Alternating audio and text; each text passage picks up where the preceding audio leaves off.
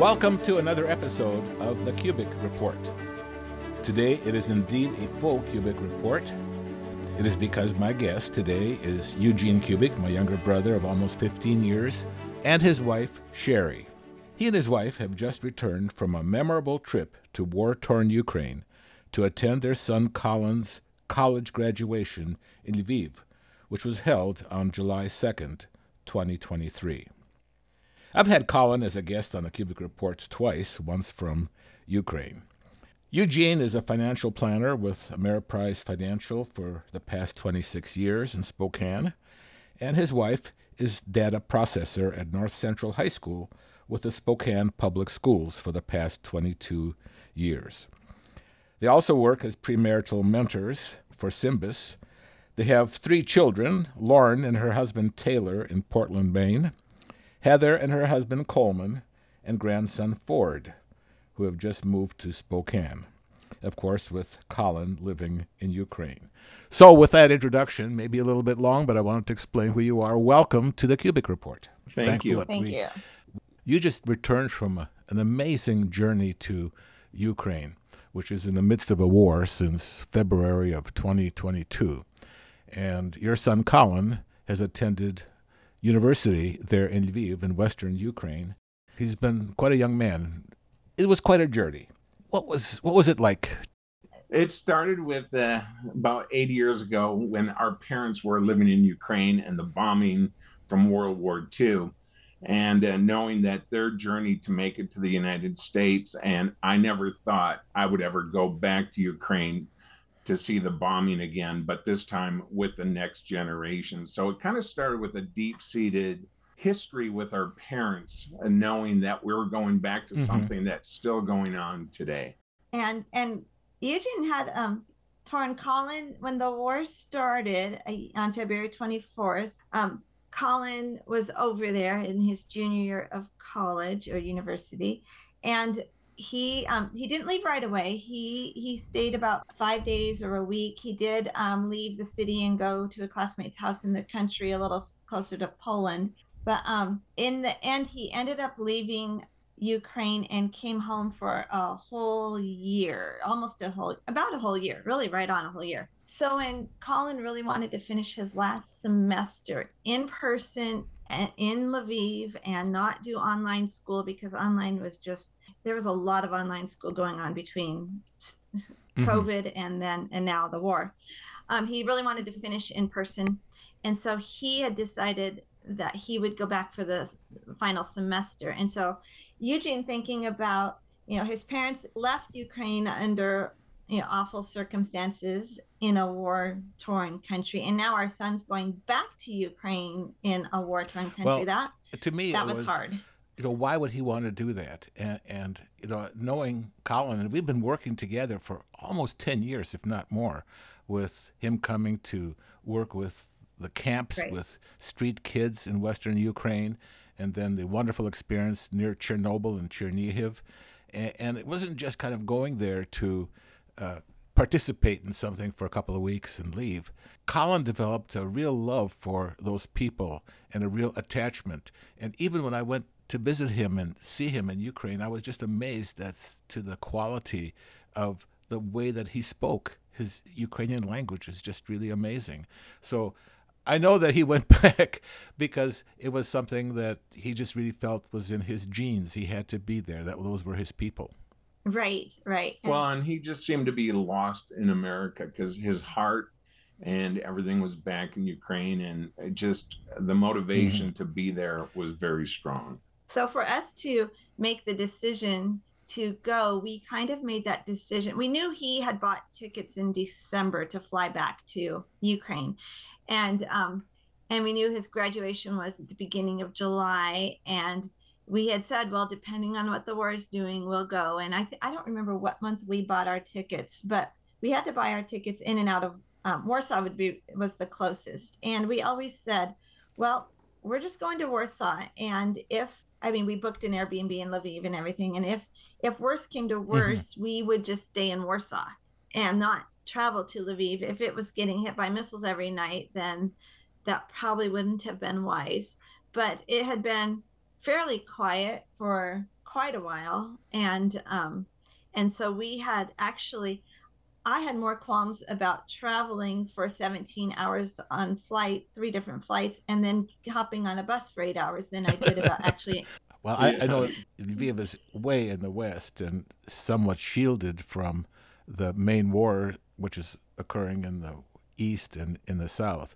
But even with talking to Colin before, while it's very, very relatively peaceful, and there were hardly that many air raid sirens, a few days after you left, I guess the city was bombed and 10 people were killed. Right. Right. Yes. It... Well, just leading up to that. So when we got to Poland, we had to catch the bus, and Colin left Lviv to come pick us up in Warsaw. And he was at the border for 13 hours coming to get us. So his time from Lviv to Warsaw was longer wow. than ours from Spokane to Warsaw. And mm-hmm. so when he picked us up, then he brought us back, and we only had a three hour wait. And so at the, at the border, but when we finally got to Lviv, we never heard a siren or a missile. We saw military presence. We saw a number of things that were sobering, but we never experienced what you just shared about the missiles hitting until we were in Poland. And that was very sobering. Yes. Right, right we don't know what they were aiming for, but there is a military school or academy near in that district, kind of near where his university is. So I'm like, were they aiming there? Were they even aiming anywhere? Were they just target destination built into their system? Um, so, so uh, getting back to the whole point of when you asked about the missiles, that was later on. So while we're in Lviv, we just enjoyed an old European city with the cobblestone and there was fountains and life was going on. There were bands in the square, there was musicians, the old men were playing chess in the park benches. So you wouldn't have known a war was going on, but one of the things that Sherry noticed mm-hmm. was the ratio of women to men. Right. There was like even on the bus ride back to Lviv, it was all women and children. Any there the only men on the bus were the bus driver and Colin and Eugene. There was no other men on the bus. No other men. I mean, once if, one they can't leave Lviv or leave Ukraine. Um, if they have left before the war, there's mm-hmm. not many of those who are going back. Um, so it was all women and children who were on the bus with um, with us, and so that ratio was pretty obvious right away. And then just on the streets, there were men on the streets, and and but if you just stood and observed the population, it was mm-hmm. probably mm-hmm. 70 mm-hmm. percent women that we would see, and it was crowded. It was people were going about life. Um, it's Lviv is beautiful. They have a ton of public squares and cafes in the street. I mean, they their their restaurants overflow all of them into the street if in the summer. They're beautiful flowers and just um, it's hard to pick which one you want to eat at because well, the they're pi- all so beautiful. and um, the, and the pictures it, that you sent were just pretty. really, really astounding uh, about Avliv. I've been there one time, uh, passing through from western Ukraine to mm. Chernihiv actually one time, and we drove through Lviv, and it's a city that's been part of Poland at one time, and uh, even I'm not sure about Austria-Hungary, right. but it has a lot of connections with Europe, and uh, and is quite different from the Russian connections. Right. And Ukrainian nationalism is much stronger in Lviv than anywhere else in the country but it it was uh, yeah the streets were amazing and uh, just people super friendly. And one of the things i noticed too is i'd get up early in the morning to go find coffee for sherry but uh, in the streets before anyone was out there was a lot of elderly women with their brooms that were sweeping all the sidewalks and it was mm. really cool just to see the pride in the city. Yes they are very i mean we stayed in an airbnb really about three blocks from the downtown square and I mean, I would have felt totally safe walking around any of that area. You didn't see any homeless, any graffiti, any, it was just a very clean, easy to get around, um, beautiful city. And people did, I mean, I'm like, that doorstep doesn't even look dirty and she's sweeping it. and they're very, they're very particular like that. And the only thing that was sobering when you saw signs of the war is all the statues had cages around them or they were removed. and all the stained glass uh, windows of churches or building were all boarded up, and then they had sandbags around certain buildings, so mm-hmm. just to protect. Now you arrived in Warsaw, and Colin greeted you, and then then you went back. How many hours?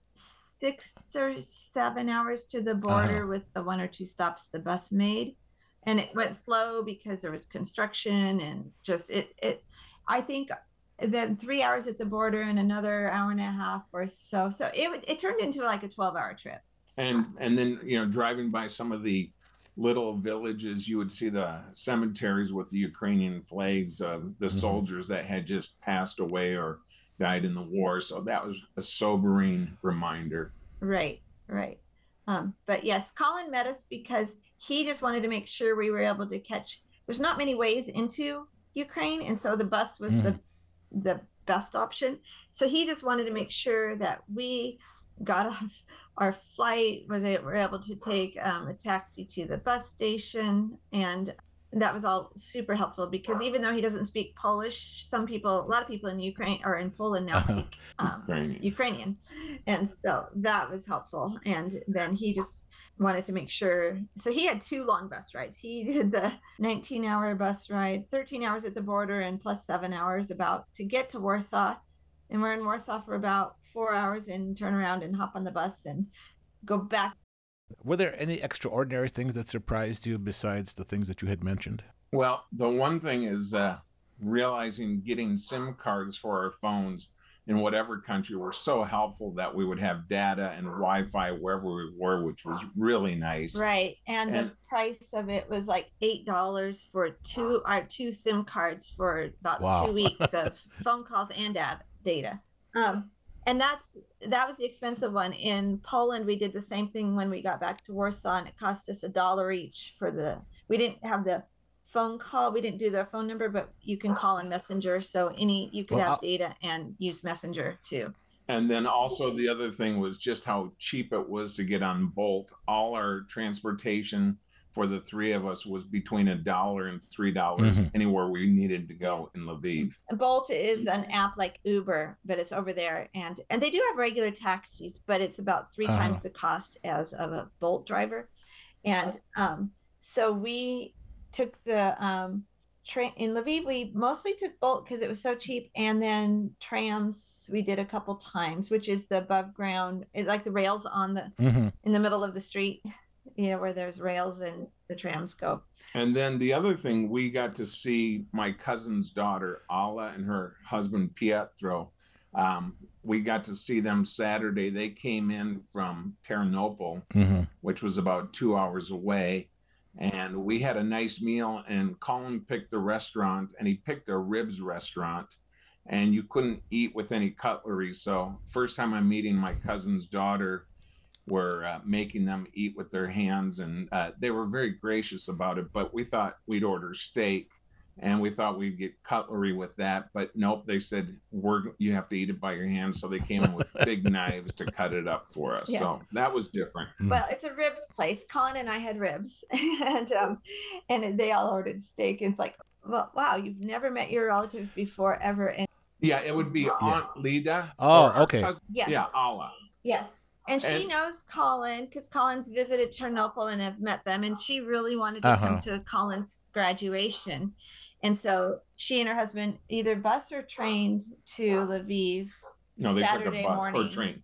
Yeah. Trained to sat- Saturday morning. And um, and they stayed the one night and then were able to attend the graduation the next day as well. And but we had a nice dinner with them Saturday night and walked around the um, square in the city a little bit and and um, they did not speak english so colin was using his interpretive skills okay. um, a lot that evening and whenever um, colin wasn't there we fortunately had google translate and one of the things about Alla, she's an amazing gardener and she does amazing job with flowers. And so we have that common interest. And the picture she showed me and she sends are absolutely stunning and the hard work she does. I know she's on Facebook and I, so you know, we communicate back and forth. She always comments about flowers.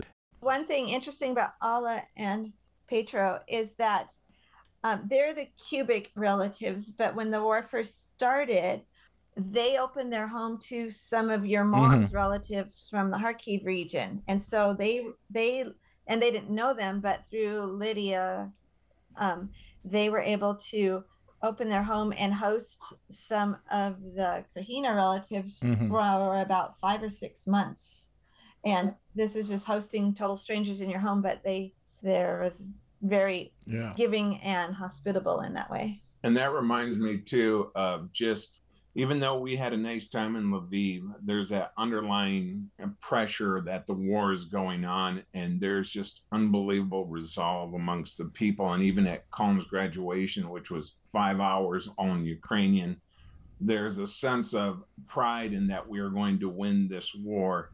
And the mayor, he said something in English of, "We will not be defeated," and the place erupted and then they had a soldier speak there. An alumni soldier. He, Alum, yeah, and he got the longest ovation, and there's just unbelievable respect and reverence for the soldiers because everyone knows that they're going into the. Well, I mean, this is no, this is Um, really uh, quite a story because this whole war has weighed so heavily, not only on those people there, but on all of us who are trying to help out, you know, with the people who have been hurt and people who've been displaced, and just and just the uncertainty of how long it'll be. Right. Right. well, and, you know, oh, go ahead. Oh, I was just saying, and Colin, one of his good friends, um, he he lived his one of his good friends he knew from when he lived in Chernihiv. He his wife and they're probably now oh two maybe almost two year old daughter. The daughter and wife left Kiev, and for um, actually they went to Western Europe, and I think they ended up in the U.S. for a while, and then and so they're just separated. And then they went back for a time being but now she's gone again and she and her daughter are, are in the us i think with some ex- some Uh-huh. sort of family friends connection. But there's so many families like that where the husband is there and the wives and kids are in america or western europe. It's just super super hard that way for them. Well, another thing too, uh, it was kind of a tender moment, but Colin, Sherry, and I, we we had a time of prayer, and what we do is we do solitude for five minutes of just what do you hear God saying, and do you want to share what you shared? And after our time, Colin was very moved, and he was just so grateful to finish in four years with everything going on, but it just felt like a big weight lifted off of him and that weight is still on those people and you can sense that tension but they still are res- resolved to live life right in this country, that's the news. People are tiring of the news to the point where I think it kind of goes over their head. They Right. don't want to hear it. And just talking to you just really brings it up in live and in color as to what's happening right now. And so many people are just ob- oblivious to it. You know, at first when the war started, everybody was up in arms and and how could we help?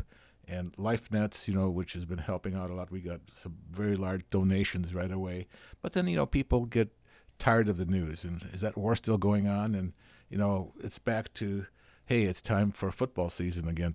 right well and that's you know we noticed that too is and we don't expect americans to be following but sherry and i because we have an actual son there we follow it daily and we'll connect with him. Did you hear sirens last night? Were you close to Mhm. something? We're constantly talking to him and i know he doesn't want us to worry but we watch the war closely and see the events that are happening. But we don't expect other people to because life is stressful but for us this is what we carry right now. One thing interesting that um, I thought about um, while we were there is that we never heard air raid sirens, but I would go to bed at night wondering, are we going to get woken up to any air raid sirens? And we never did. I um I did message our Airbnb host. Our we were on the fourth floor of a kind of an apartment complex that surrounded a courtyard, and so you had to enter. You had a code to get into the courtyard, and then you go up four flights of stairs to ours. Anyway, so I messaged the host and asked, like, if there's air raid sirens, where's the nearest bunker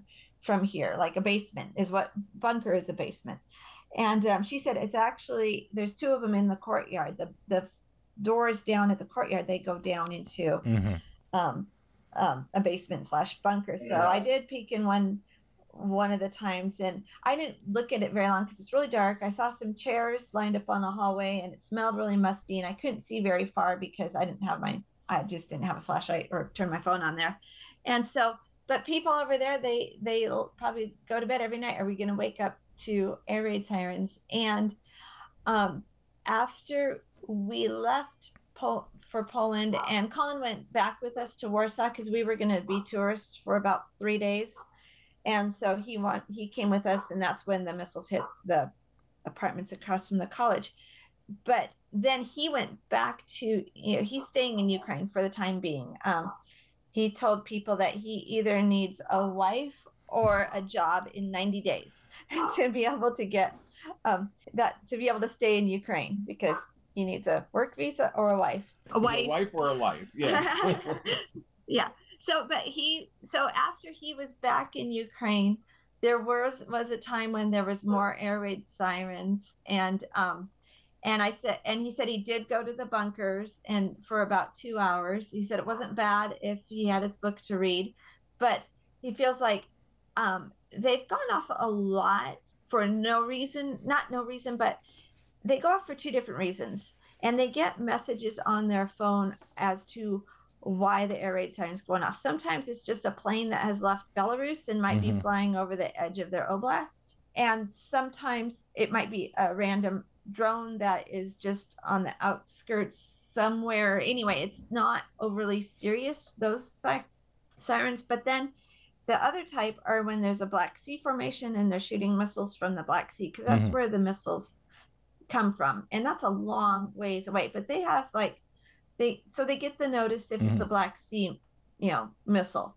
and then they should be going to the bunkers and they have like 30 to 45 minutes to before it's going to hit wherever it hits so um, he did go and he, he said people are probably a little more crowded in the bunkers after the um, uh-huh. 10 people died in the apartment building and the um, other thing too is colin doesn't want us to worry about too many things but one day well, he was at our Airbnb and he goes, "Oh, I got to run back to my apartment to get something." And we he came back and he forgot his iodine uh, tablets because they're really mm-hmm. concerned about any nuclear fallout from the nuclear plant down mm-hmm. in the south and the uh, east.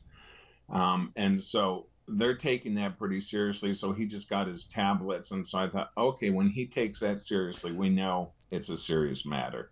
Right we didn't know even he could buy iodine tablets over the counter, I believe. I think he just says, no, I try and keep them with me just in case. And like, that's a little concerning. Yeah, up there, but, up there in Chernihiv, I mean, you know, where that's where Colin worked and where we've been having our working with the rehabilitation center, you know, and the nuclear power plant that was just 35 miles due west.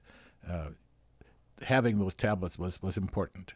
Before right. that, you know, right people weren't prepared for that, but so many people got thyroid cancer, which could have been prevent, pre- prevented if they would have had those right. tablets.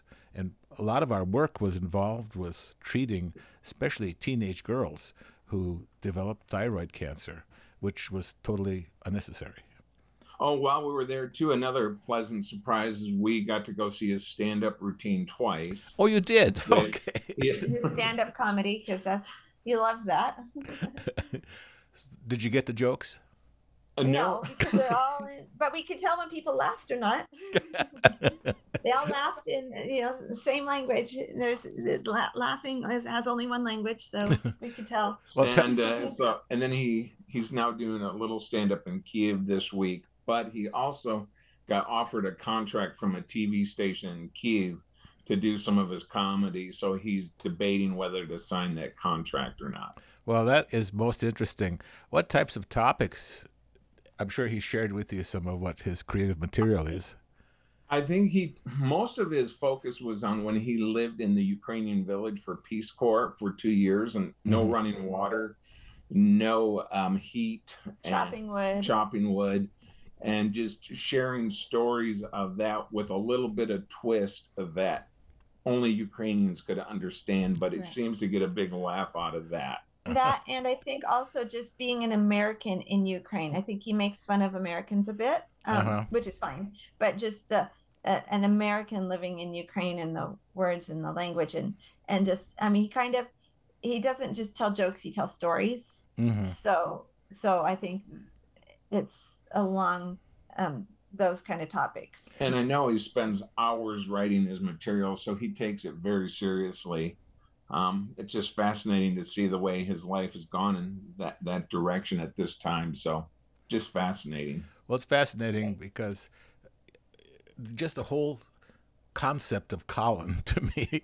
You know, ever since he was a little kid, he always liked things that were different. I know he was into yo-yos there when we visited. Right. Yo-yos, and then he learned languages. He studied baseball. He loved running, and he became a student of it. He became a very good quality runner. So he, when he puts his heart to something or his mind, he goes all in. Yeah, and then Right. then when we started those, uh, we had it every year for about six, seven years of sending group volunteer groups to Western Ukraine. And I thought Colin going over there, I, I really didn't think that it was much more than just just try it out. I didn't realize as to how it would become really a part of him. And then when you asked, Right. is there any other opportunity? And I said, well, maybe there's something up in Chernihiv, you know, up there in the Chernobyl area that for him. I, did, I, I didn't realize, I didn't think that he would take to that as much as it did.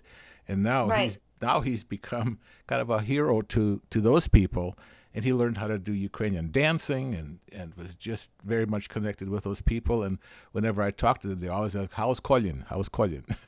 Mm-hmm. Well, another thing too is I think, I mean, just observing, it's an encouragement to the people there. Why would an American want to study here? Why would he want to be here? Because America is a land of opportunity and there's so many things you can do. But he he loves the people so much and he doesn't flaunt anything. He's pretty humble with the people, but there is an unbelievable love that he has for them and they have for him. And you can just see there's this connection and it's very encouraging. But they are just always surprised why he would keep coming back. Mhm. Right. Well, I think he wanted to go to university there because he wanted to continue like studying the Ukrainian language and um, off as a side, it's very much more affordable there than university here. Um, it was hard. I mean, it, he had a hard. He had he had research papers and theses and had to present. I felt like almost that he had to he had to defend his thesis as part of his finals, and I'm like, that sounds like a master's thing more than a bachelor's degree because it was a bachelor's degree in psychology is what he studied um, he um, i was thrilled when i saw his diploma because it's ukrainian catholic university Mhm. and they're associated with notre dame so when he got his diploma um, the left side uh, is kind of it's um, landscape the and the left half of the um, diploma was all in ukrainian and the right half was all in english and so um, he has a diploma in English, which I'm thrilled about because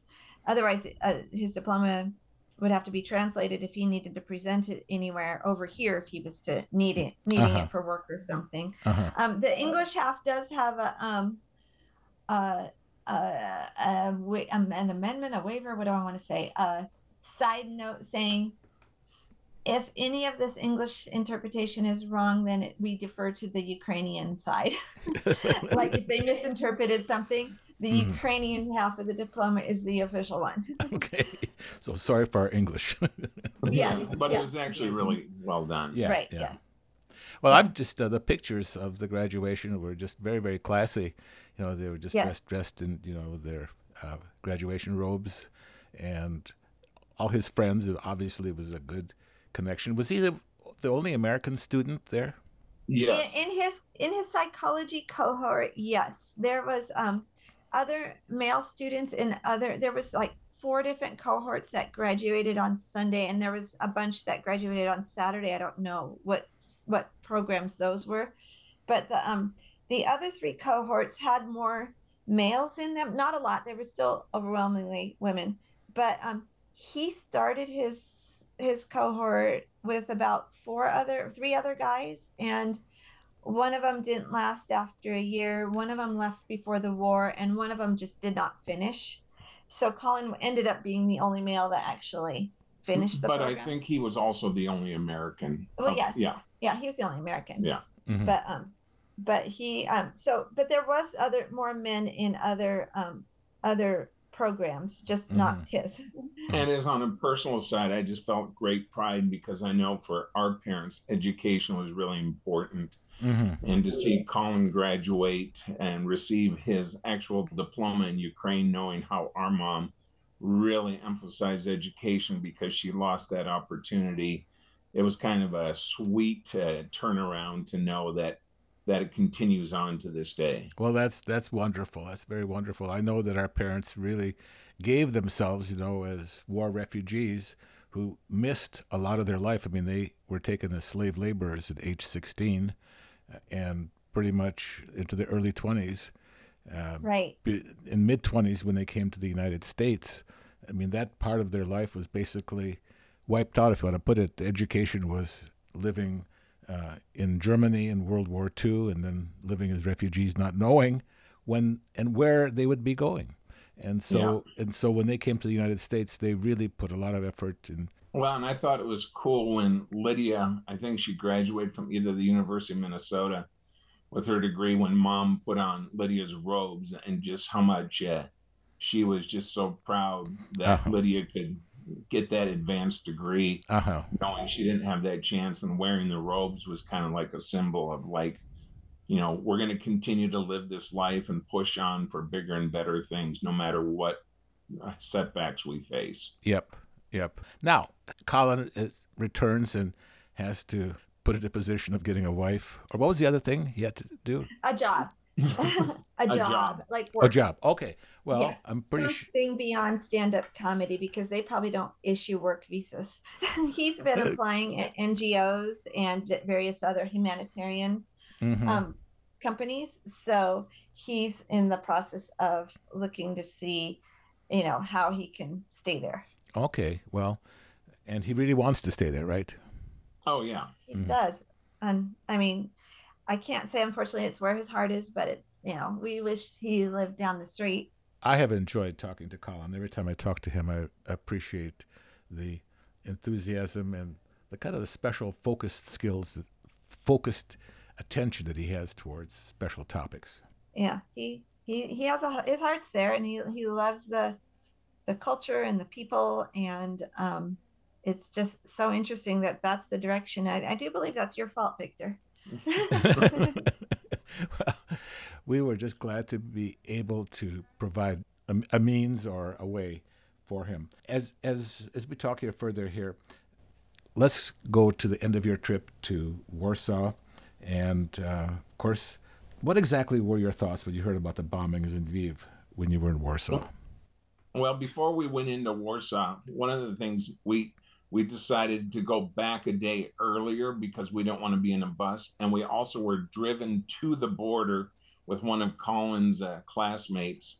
She got a driver. So we drove to the border, walked across the Ukrainian side and the Polish side, which only took a little over an hour and a half to get across.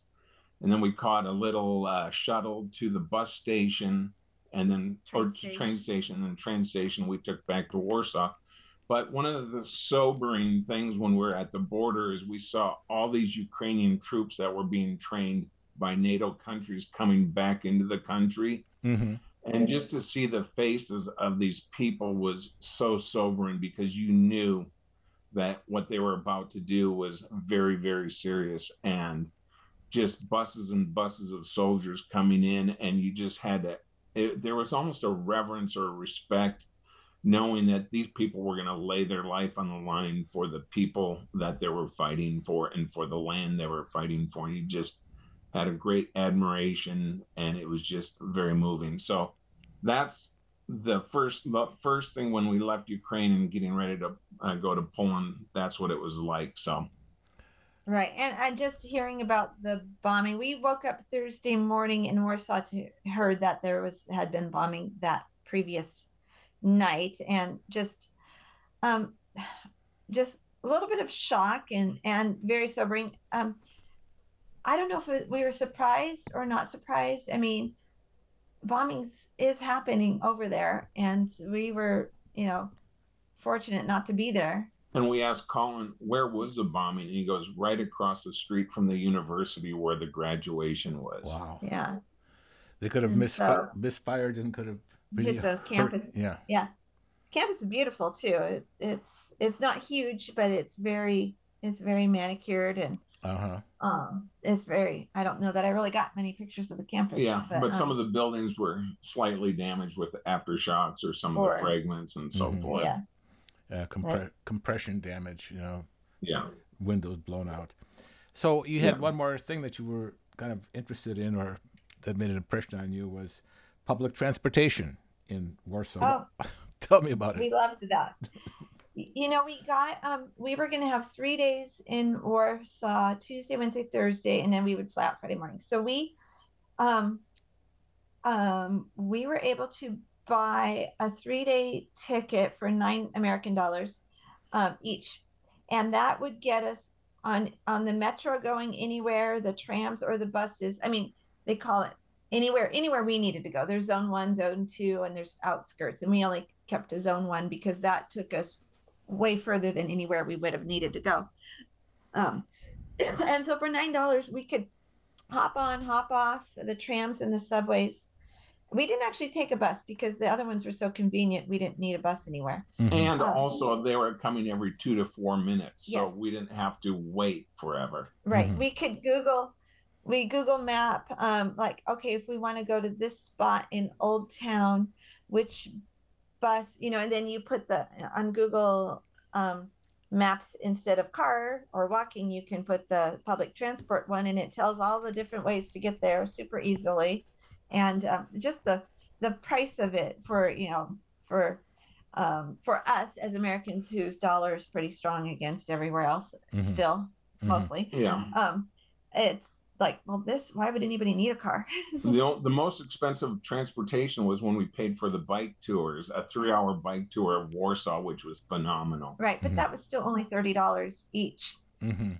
each person and so for we had an english guided tour he took us it was about nine miles around um, this city in three hours so it was not hard at all he Mhm. stopped a lot and spoke about the historical places along the way where we went it was fascinating and one thing he said was that their tourism in warsaw is way down because of the ukrainian war Mhm. So they're feeling the effects because people are they don't want to come and be next to a neighboring country that's at war, Mhm. and um, and so that was um, interesting. Well, I found Warsaw to be one of the most interesting cities I've ever been to. We stayed there uh, several days at uh, Andy and Karen Lee's home when he was working or was based out of Warsaw, and and uh, Karen took us twice down to you know into the center of town to the two, Oh, two, nice. two different museums. We spent a lot of time there, and they were very very very very emotional uh, journeys of what the Polish people had had gone through in, in World War II. Po- Warsaw Right. got destroyed a couple different times in World War II. It's just amazing of the suffering that that city has gone through, e- equal to Stalingrad. Yeah. Well, and you know, we got we went to the Polish Jewish Museum of uh, Polish Jews, and then the Uprising Museum. And you're right, it is very sobering, and to hear the human stories of from little children all the way up to elderly, what everyone went to to sacrifice to continue to not just exist but to thrive in life. Mm-hmm. Right. One saying we saw, I think it was at I don't remember which museum, but um, there was I think was the uprising because this 14 or 15 year old boy wanted to go fight for the resistance and and he wasn't determined he's going to fight for the resistance and the mother was like no no I don't want you to go I don't want you to go as normal most mothers would be and the dad is like no let him go but don't die doing something stupid if you're Mhm. gonna go go and fight but don't die stupidly and that Mm. was a that was one of the stories that like well that's interesting i mean he wanted to be able to um, let his son do what he felt he needed to do but and it's okay to die but don't die being stupid a, a different time, a different mindset, something Yeah. that, Right. something we just don't understand.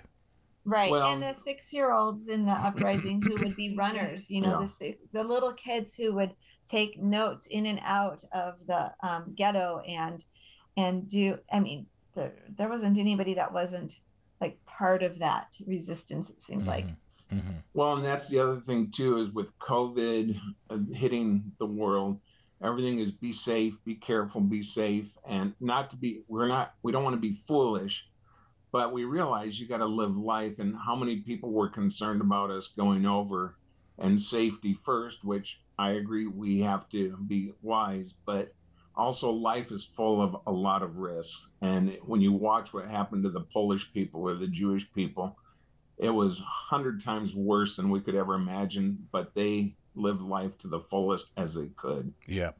Right. They would they would be doing resistance stuff during the day and the evenings they'd put their record player on and dance and and light candles and celebrate they're still alive. well, there's uh, quite a few stories about the war in Poland, and uh, one of the most memorable books that I have read was *A Spy Who Loved*. It's about a Polish lady, you know, who was one of the spies in World War II, but she came from Poland. And but what's interesting about the book is the history that is related in it about uh, what happened to Poland, especially at the end, and how they felt betrayed, you know, by the West, and how they took the brunt of the war, and really, in one sense, were not credited for the sacrifice that they had gone through. Yeah, we saw that at the Uprising Museum, and when Pope John Paul II spoke, um, at, in Warsaw, we saw the video about the acknowledgement. And also, we learned so much about how, you know, Stalin wouldn't let the West use their airfields. And so they pretty much let Poland sink or swim. And it, it was pretty, pretty sad. Yeah.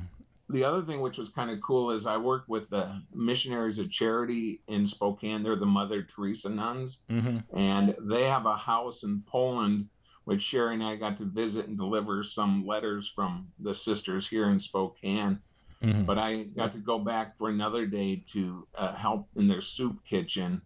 And that was quite an experience uh, just to see how much they help the poor and they help them with uh, classes. And that was a beautiful thing. And just to see their passion and their life to serving others. And so that's not your normal tourist destination, but it was very, very moving. Uh-huh, uh-huh. Right, right. We took the first because we had some letters from the sisters here, so we figured out how to get there. It was the end of the metro, and we took the metro the first day morning we were there, and then we walked probably oh I don't know for a quarter mile maybe, not very fast, and just knock on the door, and you know, and they speak English because missionaries of charity speak English around the world, and um, so here they have two Spokane people standing on their doorsteps, and they invited us in and had some juice and talked to a couple different of the um, sisters there, and they were they were thrilled, and they were like, "Well, when do you have to leave?"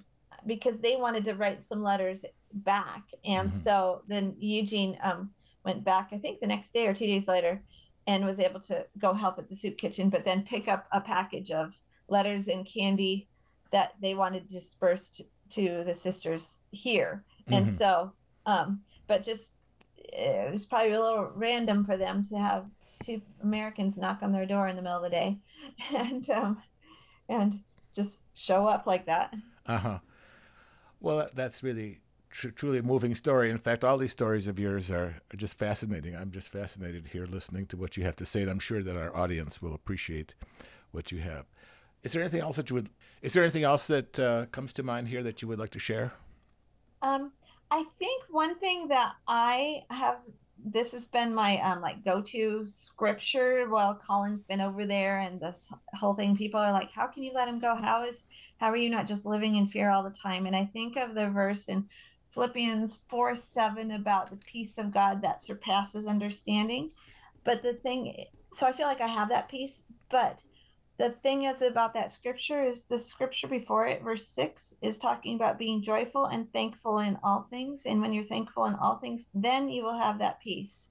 Mm-hmm. so i try and concentrate on the thankfulness of of the things that are are are good and true and from god and um and i hadn't really I, I've I hadn't really read that verse six until this last, you know, winter before. I mean, I've read it in the past, but I didn't really put the two together. That you you really only have peace when you when you're thankful, mm-hmm, and mm-hmm. so that has been a. I mean, it's I, I, my mind can still go places it doesn't want to go, and and it's not perfect at all. But I try and come back to those scriptures. And then for me, it's just uh, one of our last days. We again we had some time with Colin, and he just shared look, our life is not our own. No day is guaranteed, and just live life to the fullest and not be stupid or foolish, but we have this life that we can live. And so he is living it to the fullest. And uh, I'm very proud of him. I total different direction than I would have ever done, but I have to honor that. And I just uh, think he's doing an amazing thing.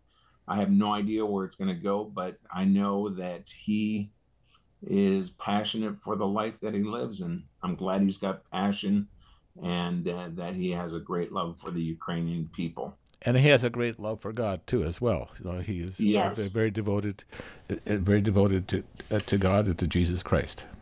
And uh, we just well, I think the other thing is um, Colin with Dr. P. Mm-hmm. Dr. P wrote him on graduation day a beautiful note and letter, which Colin shared with us. And I think Dr. P has been a fantastic mentor for Colin. Now, and we just kind of interrupt here. Dr. P is Dr. Vasil Pasechnik, the director yes. and founder of Revival Center for the Rehabilitation of Disabled Children in Chernihiv, Ukraine. And that's where Colin worked for a whole year. So go ahead.